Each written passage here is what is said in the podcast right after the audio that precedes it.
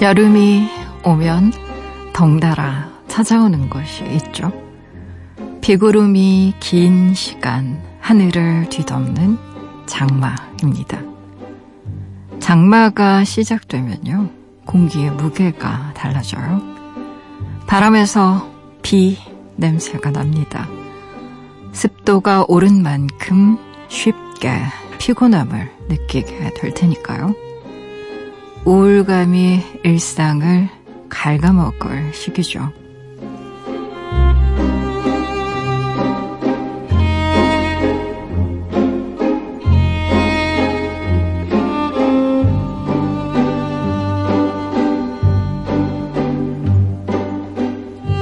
호우와 장마에 섬세한 대비가 필요하듯 마음에도 준비가 필요합니다.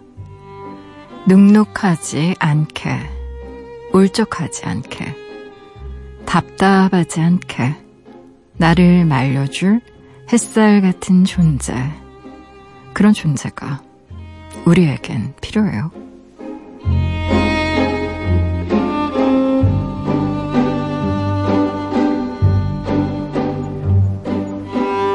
(목소리) 6월 27일 당신만을 위하는 시간, 여기는 라디오 디톡스 배경옥입니다.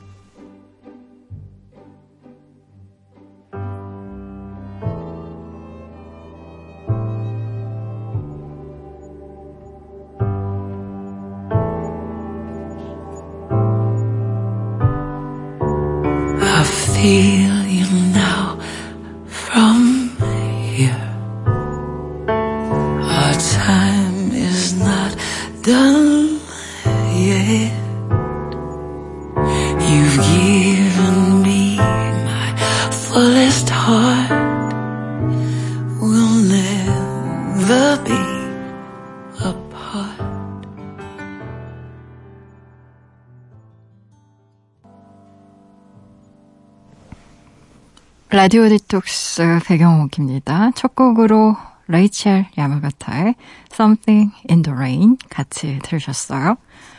지난밤 그리고 어제 하루 잘 보내셨어요? 저는 라디오 디톡스의 DJ 소설가 배경옥입니다.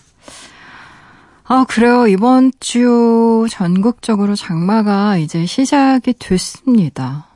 주말에 실은 굉장히 더웠어요. 영덕 기온이 37도까지 올라가서 6월 최고 기온이었다고 했는데, 제가 주말에 남쪽에 있었거든요. 정말 더위 먹는 기분?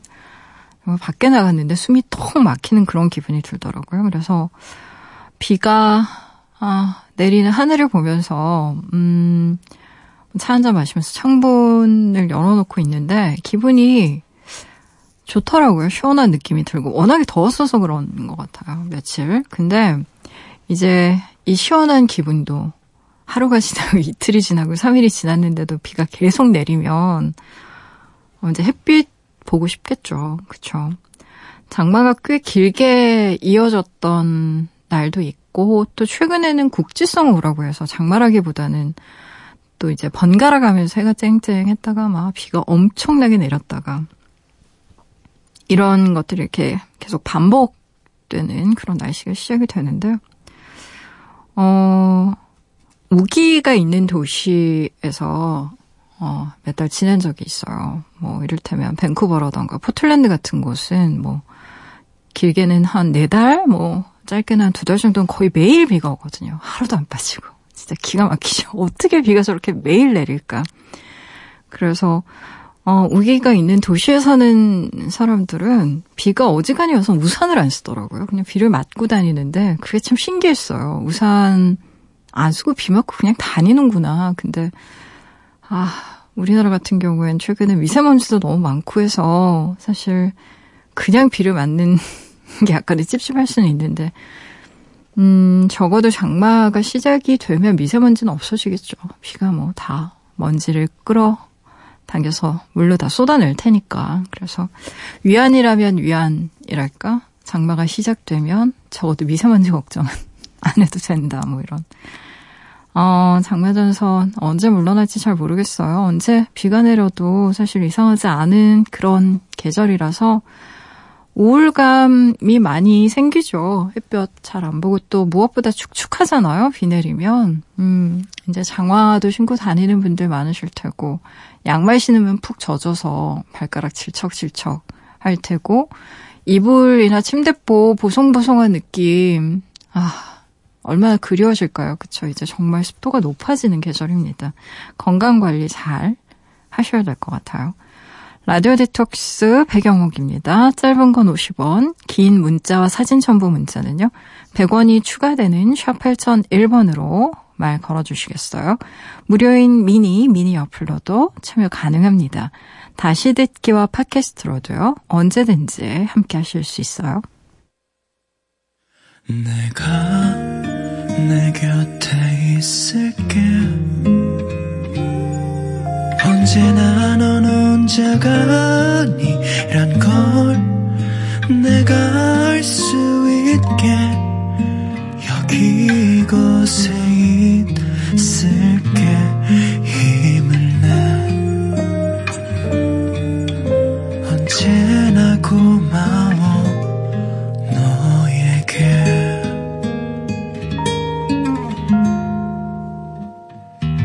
라디오 디톡스 배경옥입니다. 라디오 디톡스 배경옥입니다. 함께하고 계시고요. 여러분이 보내주신 사연들 만나봐야죠. 5940님, 에어컨을 살까 말까 고민하다가 큰맘 먹고 5월에 주문을 했거든요. 아, 잘한 것 같아요. 이렇게 장마가 빨리 올 줄 누가 알았겠어요. 에어컨에 제습 기능이 있는데 생각보다 성능이 좋아요. 혼자였으면 절대 안 샀을 텐데 땀띠로 고생할 아기 생각하니까 지갑이 열리더라고요. 역시 엄마는 어쩔 수가 없나 봐요. 라고 사연 보내주셨나요? 아, 맞아요. 에어컨에 제습 기능 있죠. 이게 잘 빨아들이더라고요. 그리고 아기들은 기본적으로 체온이 어른보다 좀 높아서 열꽃이 정말 잘 핍니다. 조금만 더워도요. 뭐 엉덩이며 이렇게 살같이 닿는 부분들 있잖아요. 허벅지 같은데 그냥 바로 직방으로 땀띠 생기고요. 그래서 아기들은 좀 서늘하게 키우는 게 좋다고 그러니까 할머니 어른들도 굉장히 얘기 많이 하시잖아요. 아기는 좀 서늘하게 키우는 게 좋다. 그래야 좀 건강해진다. 이런 얘기 하시니까 아 에어컨 잘 사셨어요. 요즘에 에어컨 참 비싸던데. 뭐든 다 비싸진 것 같아요. 그렇죠? 복잡한 기능이 막 여기저기 막 이렇게 장착이 돼서 근데 요즘에는 전기요율이 많이 좋아져서 전기요금이 예전처럼 왜 우리 어릴 때는 에어컨 있어도 못 켜는 집이 많았던 이유 중에 하나가 그 전기효율 자체가 좀 낮아가지고 뭐 1등급, 2등급, 3등급 뭐 이런 등급별로 나눠져 있는데 요즘에는 좀 그런 것들이 많이 현대화됐다고 하더라고요. 아기, 땀띠 안 생기는 여름이었으면 좋겠네요. 박지영님, 옥탑으로 이사했어요. 옥탑이 여름엔 덥다는 얘긴 들었지만 와 상상 초월이에요. 화분이며 꽃이며 초록이들 가져다 키우면 덜 더울까요? 집 앞에 얼음 가게 있던데 큰 걸로 몇 덩이 사다가 조벽이라도 해야겠어요. 라고 적어주셨네요. 옥탑 덥습니다. 옥탑이 어떻게 보면 좀 이렇게 위에 있어서 마을도 좀 내려다볼 수 있고 왜 드라마에서는 굉장히 낭만적으로 묘사되잖아요. 꼭 그 흑석동 근처에 이렇게 한강 보이는 옥탑이 주로 드라마에 등장을 해서 왜 우리가 막 이런 또 막 그 멜로 로맨틱 코미디 같은 그런 드라마에 보면 그런 옥탑이 잘 나오니까 굉장히 낭만적으로 생각이 되고 왜 평상 같은 거 펴놓고 친구들이랑 바비큐도 하고 그러니까 참 좋아요. 사실 봄이랑 가을에는. 근데 여름이랑 겨울에는 참 힘듭니다. 특히 여름에 너무 더워요. 겨울엔 좀 춥고 그래서 집 앞에 얼음 가게 있다는 것도 굉장히 특이하네요. 그러세요. 얼음 큰 거 사가지고 조격함 확실히 효과 있습니다. 조격함 확실히 효과가 있고 이거는 제가 예전 에어컨 없었을 때 했던 방식인데 선풍기를 틀어놓고요. 선풍기를 향해서 그 분무기 있죠. 분무기에 물을 가득 넣으세요. 분무기를 막 분사하세요. 그러면 선풍기 바람으로 그 물방울이 튕기면서 선풍기 안으로 들어가진 않아요. 이 장력 때문에. 그 물방울이 마치 에어컨 바람처럼 이렇게 내 몸을 확 적십니다. 되게 시원해요. 그래서 저는 이 방법도 권유드려요. 의외로 굉장히 시원하거든요. 그래서 나 물 뿌리게 하나 장만하시고 말씀하신 것처럼 화분꽃 당연히 도움 됩니다. 물 많이 주셔야 될 거예요 아마. 그리고 옥탑은 그래도 야외이니까 그 식물들은 실내에서 잘 안 크는 거 아시죠? 바람이 굉장히 중요해요, 환기. 그래서 밖에 내다 키우면 아마 뭐 보기에도 미관상 좋고 뭐 온도를 많이 내리게 하겠습니까? 그렇지만 위안이 되잖아요. 그 물 뿌리개로 물도 많이 주시고요. 그 선풍기의 분사에서 에어컨의 효과를 좀 누리시고 얼음도 사서 조격도 하시고 그럼 되시겠어요. 노래 들어볼까요? 남유진 님이 신청하신 곡이네요. 여름밤엔 딱 어울리는 노래라고요. B2B의 너 없이는 안 된다 듣고요. 이다혜 기자님과 씨네 디톡스로 돌아올게요.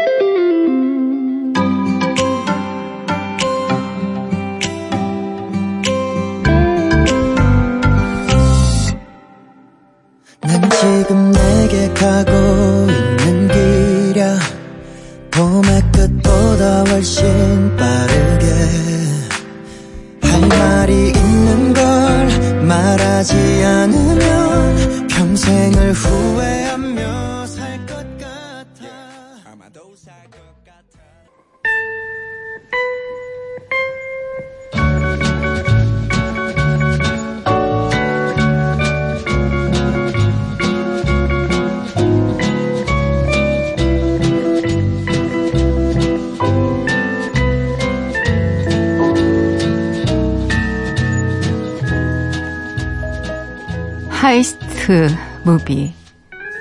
범죄자들이 무언가를 모의하는 범죄, 영화를 뜻하는 말인데요. 금고를 털고 외줄을 타고 얼굴을 바꾸고 한탕을 꿈꾸는 사람들이 모여 급박하게 움직이는 이야기 속에 매료돼 본 적 있으신가요? 귀로 즐기는 영화 이야기 씨네 디톡스 이다혜 기자와 함께할게요.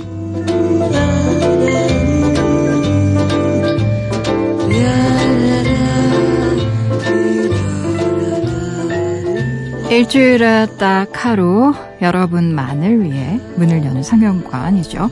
씨네 디톡스 영화 전문 기자 씨네21의 이다혜 기자님 어서 오세요. 네, 안녕하세요. 하이스트 무비. Caper movie 라고도 부르잖아요. 어때요? 좋아하세요? 오락성 범죄 영화. 네, 저 좋아해요.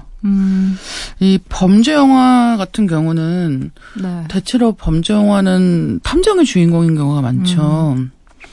근데 아마 범죄물인데 유일하게 네. 범죄자를 응원하는 장르가 이 하이스트 무비, 케이퍼 무비인 경우가 많은 것 같고 네. 여기서는 사실은 이제 강도는 해당이 안 되고 그렇죠. 예, 폭력이 수반되지 않는 경우에 그다음에 가능하다면 약간은 그런 뭐라고 할까요? 무슨 홍길동 같은 데가 있다고 해야 되나? 약간의 의정 느낌? 예. 네. 그런 면이 있어야 마음 편하게 볼 수 있는 것 같아요. 근데 어쨌든 저는 이 하이스트 무비, 케이퍼 무비 뭐 이런 이른바 이렇게 크게 한탕하는 네.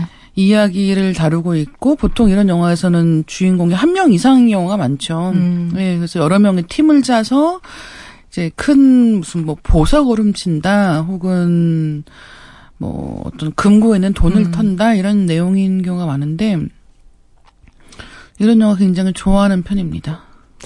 그래요. 한국에도 참 많았던 것 같아요. 뭐 타짜도 있고 네. 범죄의 재구성. 뭐 도둑들 뭐 이런 영화들도 많고 또 외국의 시리즈물들도 많잖아요. 그렇죠. 아마 오션스 11 시리즈 기억하시는 분들도 많을 것 같고 이탈리안 잡이라고 하는 영화도 있습니다. 맞아요. 오션스 11은 또 심지어 원래 원작이 있어요. 리메이크한 영화거든요.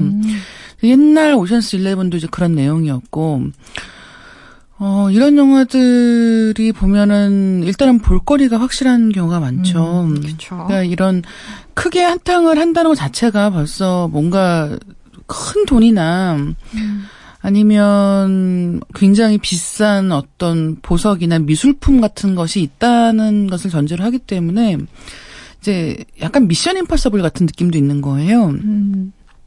도저히 들어갈 수 없는 공간에 들어가서 도저히 그 촘촘한 그 경비 시스템을 뚫을 수가 없는데 그걸 뚫고 나와서 이제 가져가는 내용이기 때문에 어떻게 보면은 그 과정 자체가 굉장히 볼거리가 되는 경우도 많고 특히나 이제 여럿이 팀을 짜는 경우에는 그 팀워크도 볼거리가 되죠. 그러니까 예를 들면 다 분업을 해서 누구는 뭐 전문가, 누구는 뭐 전문가 이런 식으로 그러니까 예를 들면 이제 그 미션 임파서블 같은 경우는 하이스트 무비는 아니지만 약간 비슷한 느낌이 있는데 거기는 이제 스파이들이 통신 전문가 따로 있고 뭐 변장 전문가. 그렇죠. 변장 전문가가 있고.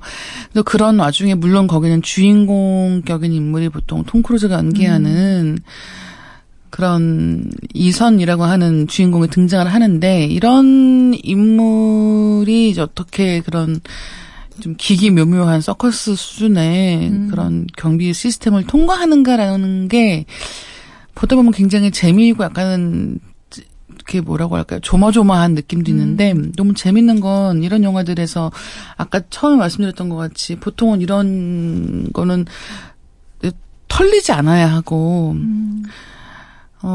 그러니까 당연히 우리는 형사, 뭐 경찰, 뭐 탐정, 뭐 보험 수사원 이런 쪽 입장에서 이야기를 따라가야 할 것 같지만 오히려 이 장르의 영화에서는 그런 경찰이 뭐 나쁜 사람으로 설정되는 경우도 있고 아니면 약간 어리석은 인물로 설정되어서 계속해서 헛다리를 짚는 이런 느낌 혹은 이야기가 다 끝난 다음에 항상 모든 게 끝난 다음에 경찰에 도착하잖아요. 이런 장면들 하잖아요. 그렇죠.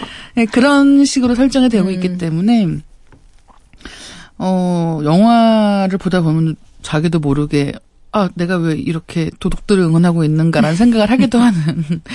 근데 한편으로는 이런 이야기 자체가 뭐 이번 건 한 건만 하면 돼. 뭐 이번 이거 한탕 하면은 뭐 얼마씩 가져갈 수 있어. 보통 그게 이를테면 뭐 30만 원 이렇게는 안 가져가거든요. 30만 원. 뭐 2천억 이런 식으로 엄청나게 큰 돈을 그쵸. 나눠 갖게 되는 이야기이기 때문에 약간 저렇게 큰 돈이라면 나도 뭔가 해보고 싶어 같은 느낌도 아니, 약간 자극하는 것 같아요. 그러니까 기자님은 뭐 그냥 이건 영화고 상상이라고 치고 털고 싶은 건 없어요? 그죠? 이게 뭐 뭔가 싶구나. 뭐 하다못해 무슨 뭐 백화점 어디 형사님 뭐. 제가 사실은 그런 상상을 많이 하잖아요. 네. 털고 싶은 곳을 말을 하면 어떻게 되는 건가요? 말뿐인 거지. 어떻게 털어? 진짜 왜 그런 생각은 다들 하지 않나요? 무슨 한국은행이라든가. 이런 아니면은 사실 뭐 한국은행까지 안 가도 그냥 우리 집 앞에 있는 저기 은행 지점 하나만 그런 생각도 안 해본 건 아닌데 사실은 이런 범죄를 그 사실은 이게 범죄잖아요. 완전히 범죄죠. 사실이 아니라 그냥 범죄이기 때문에 현실에서는 돈이 좀 많았으면 좋겠다라고 생각은 하지만 은행을 가서 저기 뭐 은행 금고에 얼마나 있을까? 뭐 그러면 내가 아는 무슨 컴퓨터 전문가랑 어떻게 팀을 짜서 뭘 해볼까? 이렇게 생각을 안 한다는 거죠. 네.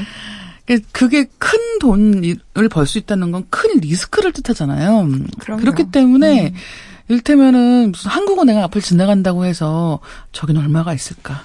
저걸 어떻게 하면 털 수 있을까라는 생각을 안 하는데 이제 이런 영화를 보면 누군가는 그런 계획을 짜고 거기서 또 성공을 거두고 이런 이야기니까 대리만족하는 것 같다는 생각은 해요. 그래서 진행자님은 자 어디를 털고 싶으신가요? 아니 뭐 저는 뭐 옷가게라던가 털고 싶은 건 많았죠. 왜냐하면 제가 스릴러 기법의 소설들을 많이 썼기 때문에 그 한참 또 이제 장르를 좋아했었던 적이 있어요. 그래서 은행을 가면 이 지점을 그대로 카피해가지고 가짜 은행을 만들어가지고 그렇죠. 만약에 사람들이 와서 나가서 입출금을 한다고 네네네. 했을 때 가정하에 어떤 일이 일어날까 뭐 이런 네. 걸 상상하면서 뭐 플롯을 만든다거나 할 때가 있거든요. 그리고 왜 정말 지금도 끊이고 있지 않은 사기 중에 하나가 보물선 사기잖아요.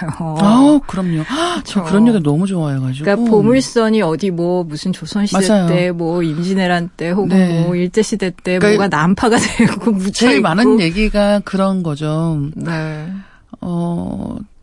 그 일제 말기에 이제 패망을 앞둔 그 일본 고위 이제 뭐 이런 정치인 군인들이 그러니까. 이게 정말 있는 얘기예요. 누구 모토 뭐 리치 네, 거기서 네, 사람들이 네. 이제 그 금괴니 뭐 문화재니 이런 것들을 그쵸.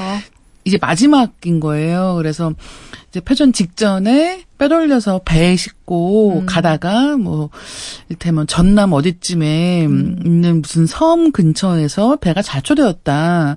이런 식의 설정으로 등장하는 지금 말씀하신 보물선 이야기.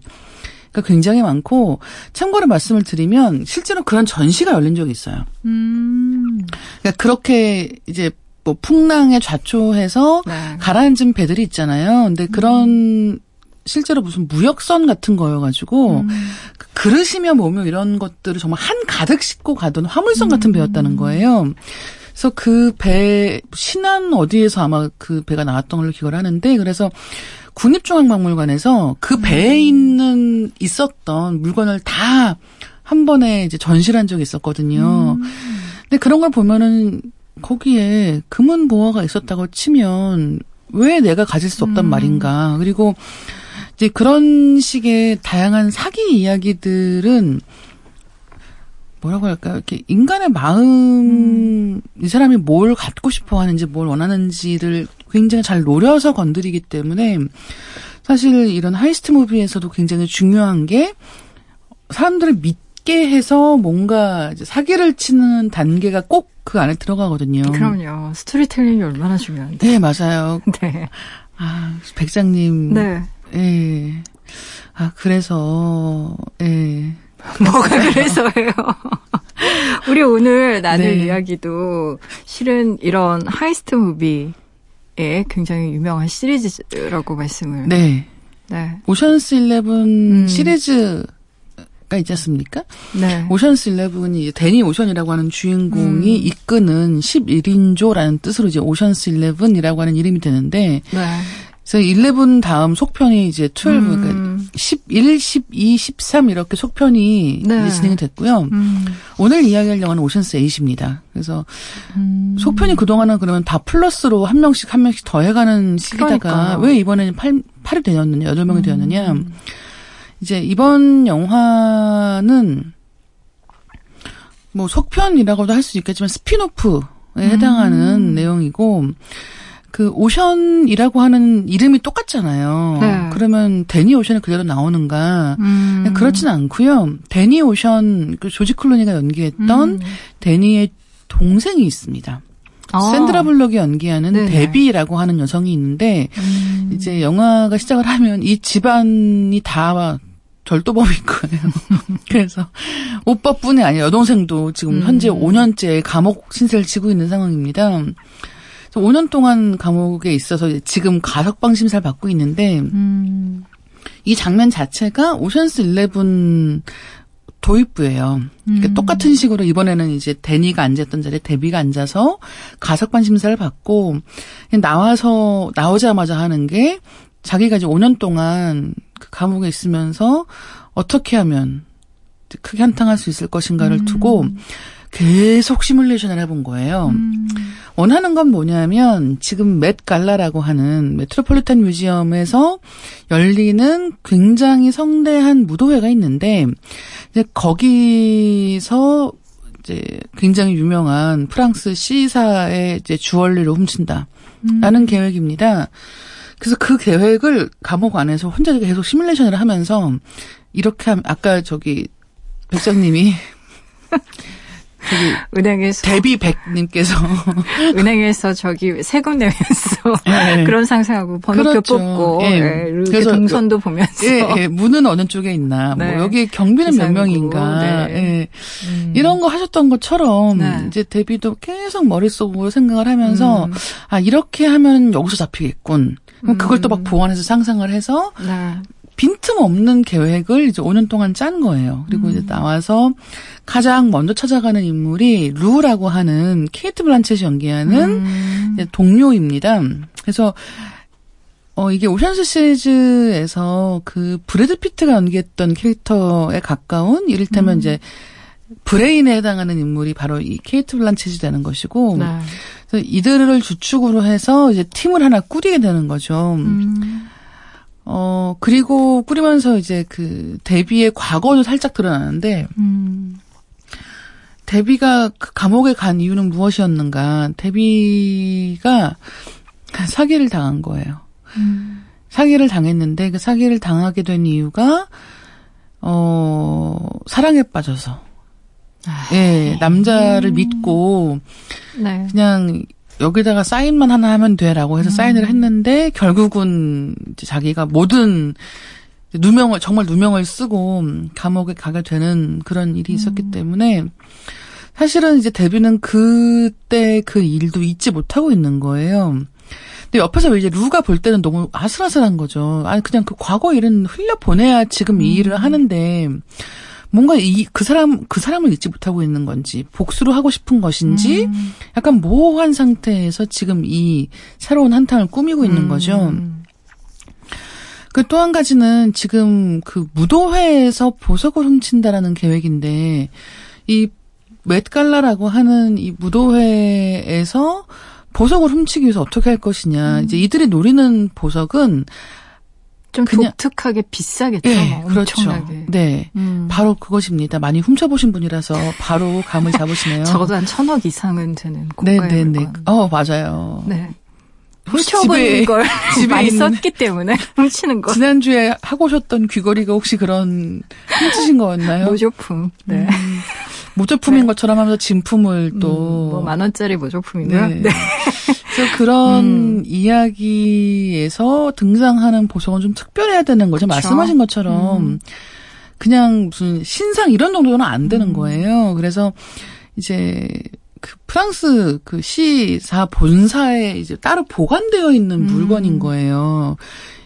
이 목걸이는 대여도 잘 하지 않고 사실은 바깥에 이렇게 보여주는 전시 자체를 하지 않는 물건인데 이제 그것을 뉴욕까지 가져오게 해야 되지 않습니까? 그래서 이제 당대 최고의 유명한 그 이제 배우를 섭외하는 겁니다. 그래서 그 배우에게 이 목걸이를 하게 하자.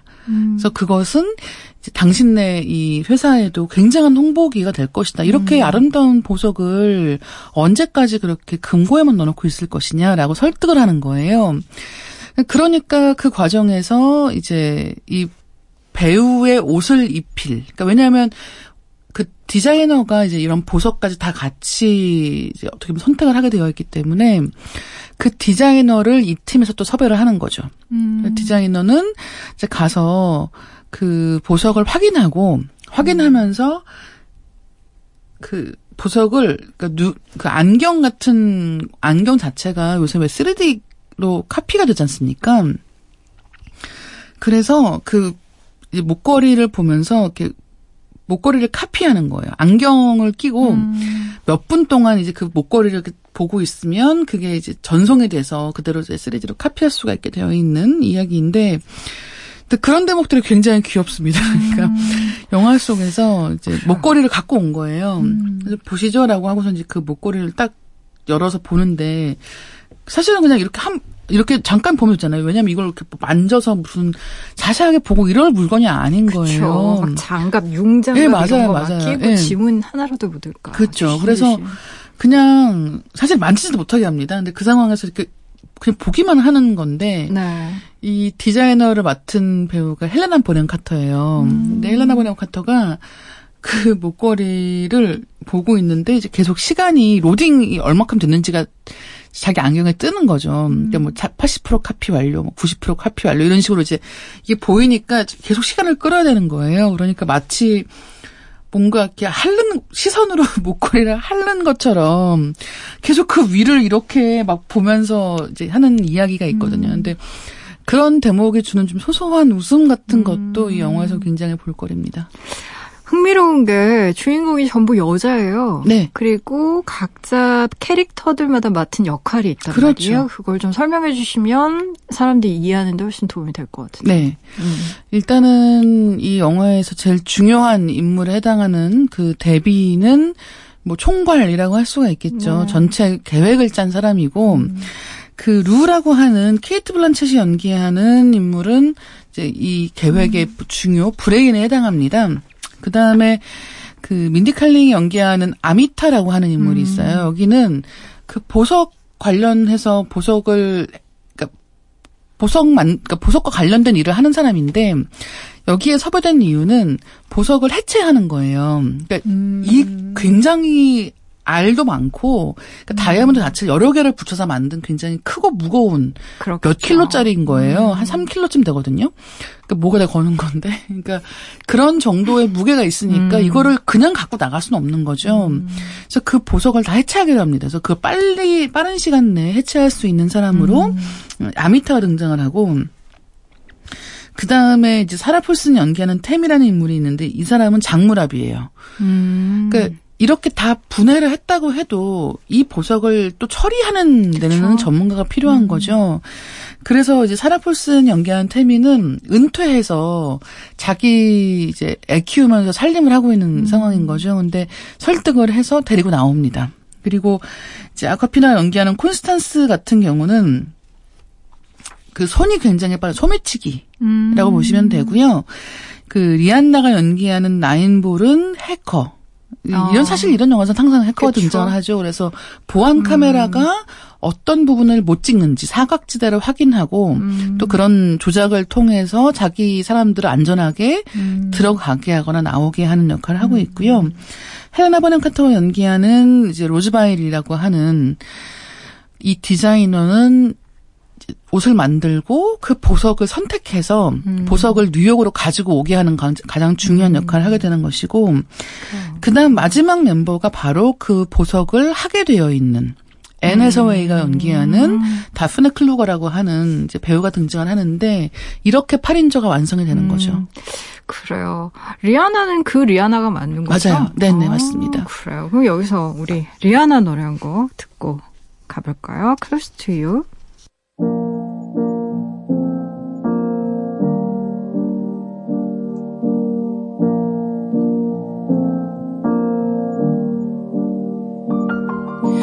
Nothing but a tear that's all for breakfast. Watching you pretend you're unaffected. You're pulling our connections, expecting me to let. 리아나의 Close to You 듣고 오셨어요. 라디오 디톡스 배경옥입니다. 이다혜 기자와 함께 영화 이야기 나누고 있어요. 오늘의 영화는요, 오션스 8입니다.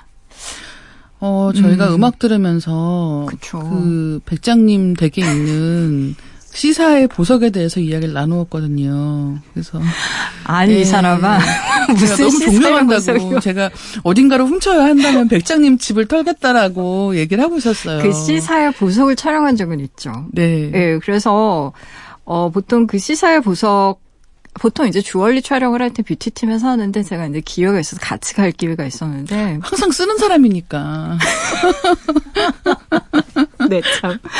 아예 같이 갔는데 네. 정말 보안팀에서 2명이나 나오고요. 네. 가방도 특수가방이라서 근처에 가면 안 되고 뭔가 굉장히 복잡해요. 그렇죠. 프로세스가. 예. 그러니까 그런 이야기가 영화에도 등장을 하는데 네. 그러니까 예를 들면은 이런 고가의 보석을 빌려준다는 것 자체가 네.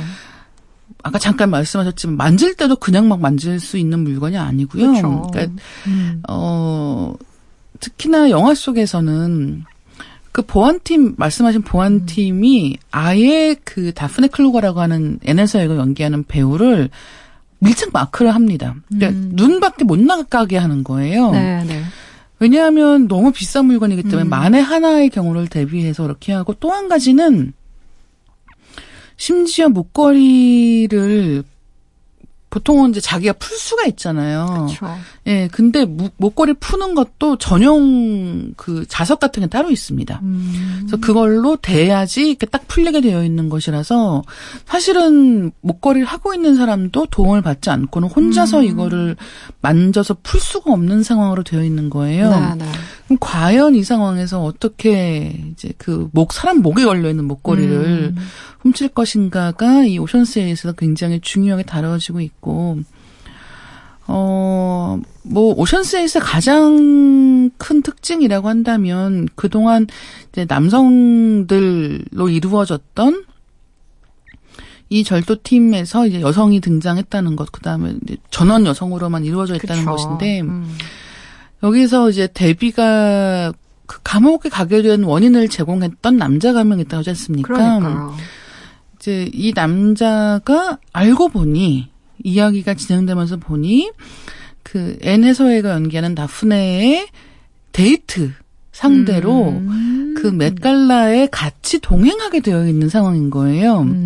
그러니까 이제 그 케이트 블란쳇은 이제 그 사실을 딱 알게 되자마자 뭐 하자는 거야 같은 분위기가 되는 거죠. 그렇죠. 그러니까 지금 너 그냥 복수하려고 여기 와 있는 거야. 근데 이게 오션스 11이랑 똑같아요. 거기도 이제 그 조지 클루니가 자기의 이제 전 부인이 새로 만나는 남자를 뭔가 그 둘 사이를 어떻게 해보려고 하는 것 같은 느낌으로 그렇죠. 사실은 일을 저지른 것으로 드러나고, 그러면서 이제 브래드 피트가 이렇게 하지 마라, 이럴 거면 간도라라는 식의 얘기를 하는데 여기서는 이제 그런 얘기가 똑같이 반복되는 거죠. 그래서 과연 그러면 데뷔가 원하는 것은 무엇이냐, 그 남자에게 복수라는 것인지 아니면은 아직도 그런 사랑하는 마음이 남아 있어서 이제 미련 때문에 그렇게 다시 이제 이 사람을 갖고 싶어서 이렇게 행동을 하는 것인지, 이런 이야기도 굉장히 좀 아까는 아슬아슬한 분위기로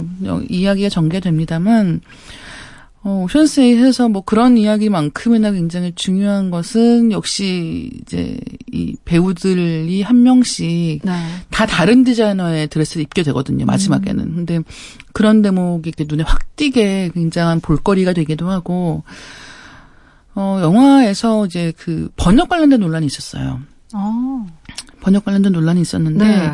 그 대사가 뭐냐면 이제 여자밖에 없는 팀이잖아요. 그래가지고 이제 그런 이야기가 극 중에도 등장을 합니다. 근데 데뷔가 뭐라고 하냐면 산드라 블록이 남자들은 사람들이 금방 알아챈다. 여자들은 보통 무시한다. 우리는 이번만큼 무시당해야 된다. 그러니까 오히려 사람들한테 눈에 띄지 않아야 이런 계획이 순탄하게 풀릴 수 있다라는 식의 이야기를 이제 하는 대사가 있는데 이제 그 이야기를 남자가 끼면 복잡해져라고 번역을 한 거죠.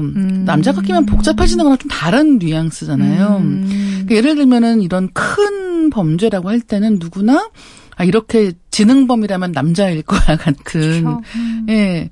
선입견을 다 갖고 있기 때문에 오히려 이런 상황에서라면은 여자들만으로 팀을 꾸리는 게 훨씬 더 우리가 이거를 유리할 수 있고 성공할 수 있어 같은 뜻인데 이제 그런 이야기가 약간은 좀 거칠게 옮겨졌다는 것 그런 이야기도 있었고 다른 말로 하면 이런 많은 경우에 우리가 어떤 영화를 봐도 주인공이 많은 작품들, 특히 뭐 범죄물 이런 경우에는 남자 주인공이 많은 이야기에 훨씬 더 익숙하다는 거예요.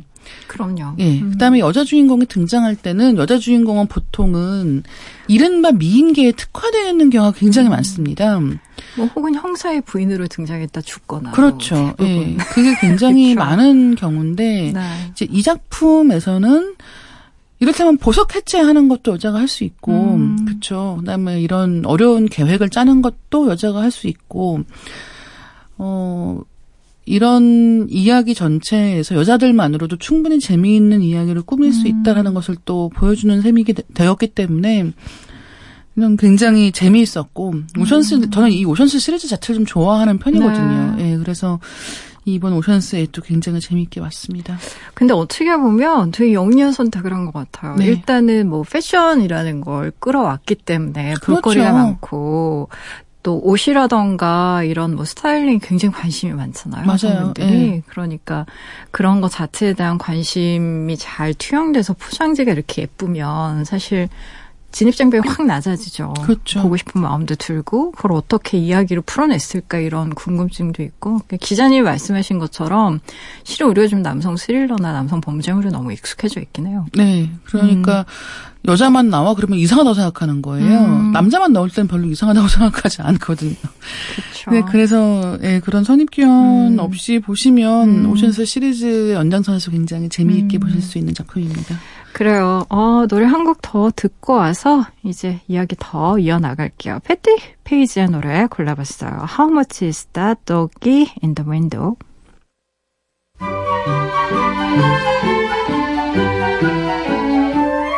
How much is that doggy in the window?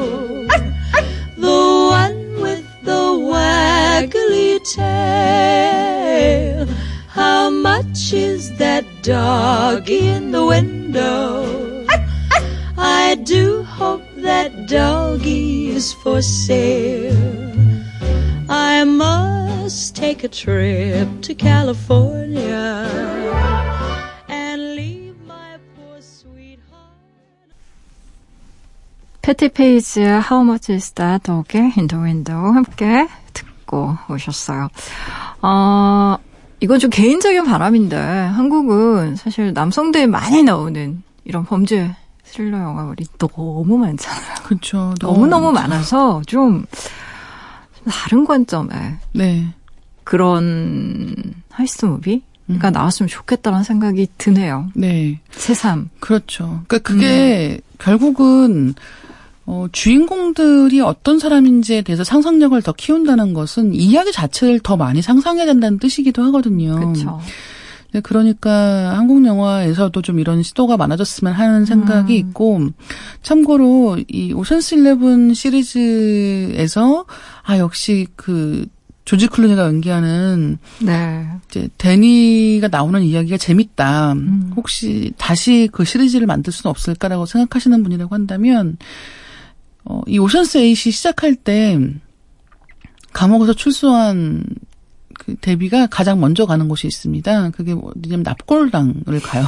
네. 납골당을 갔는데 거기 납골당 이제 거기에 이름이 써 있는 거죠. 근데 거기에 데니 오션이라고 써 있는 거예요. 그리고 사망 연도가 2018년도로 돼 있거든요. 그러니까 이게 무슨 뜻일까? 그러니까 극중의 인물들도 진짜 죽은 거 맞아? 라고 약간은 의심하고 있기 때문에 약간 죽은 것처럼 하고 다시 돌아와서 시리즈를 이어갈지도 모른다라는 생각? 혹은 여러분 기다리고 계신가요? 저 이제 안 만들 거예요? 라는 선언인가? 이 둘 사이에서 어느 쪽인지 모르겠어요. 근데 어쨌든 오션스 8이 또 잘 되면 어떻게 될 가능성도 그러니까 예를 들면 이전 시리즈의 주인공들이 등장할 네. 가능성도 있잖아 생각이 들고 참고로 이전 시리즈의 배우들 중 일부는 잠깐씩 등장을 합니다. 그게 어떤 대목들인지도 눈여겨보시면 재밌을 것 같아요. 그래요. 뭐 셜록도 죽었었는데 뭐 다시 살아났잖아. 대부분 그런 것으로 이렇게 위안을 삼으며 에이 네. 데니가 죽었을 리가 있어. 이제는 아무도 안 믿죠. 예를 들면 어벤져스 같은 거 보다가도 네, 누가 죽어도 그래 그런 걸로 쳐. 그런 걸로 쳐. 다음 시리즈 다음 영화에서 나오겠지. 약간 이런 느낌으로 네. 네, 다들 생각하시죠. 맞아요. 이다혜 기자님과 함께한 씨네 디톡스 이제 슬슬 인사 나눠야 하는데요. 이 영화 어떤 기분이냐 보면 좋을까요? 저는 이런 하이스트 무비를 볼 때는 확실히 내가 너무 별것 아닌 것 같은 기분이 들 때 좀 보게 되는 것 같아요. 그러니까 약간 얍 약간 이런 느낌으로 내가 이렇게 뭐 할 수 있을 것 같은 이렇게 크게 한탕해서 인생 역전할 수 있을 것 같은, 그게 우리는 그걸 하기 위해서 로또를 사잖아요. 매번 꽝이 되지만, 하지만 뭔가 이번 생은 망한 것 같은 느낌이 들죠. 다음 생도 망할 것 같기 때문에 저는 이번 생으로 제발 끝내고 싶어요, 모든 것을. 근데 어쨌든 그런 상상을 할 때 저는 이제 이 하이스트 무비가 주는 재미는 저 한 팀이 되어서, 저런 팀의 일원이 되어서 내가 크게 한탕할 수 있을지도 몰라 같은 약간 막연한 상상을 즐기는 때는 이만한 게 없다. 저는 그런 때 보고 있습니다. 그래요. 도움이 되는 얘기인 것 같고요. 오늘 나와주셔서 정말 감사하고요. 211님이 신청하신 곡이네요. Our City와 칼리 레이 잽슨의 Good Time 들으면서요. 기자님과 인사 나누도록 할게요. 조심히 가세요. 네, 감사합니다. 라디오 디톡스도 문 닫을 시간이에요. 지금까지 라디오 디톡스 배경옥이었습니다.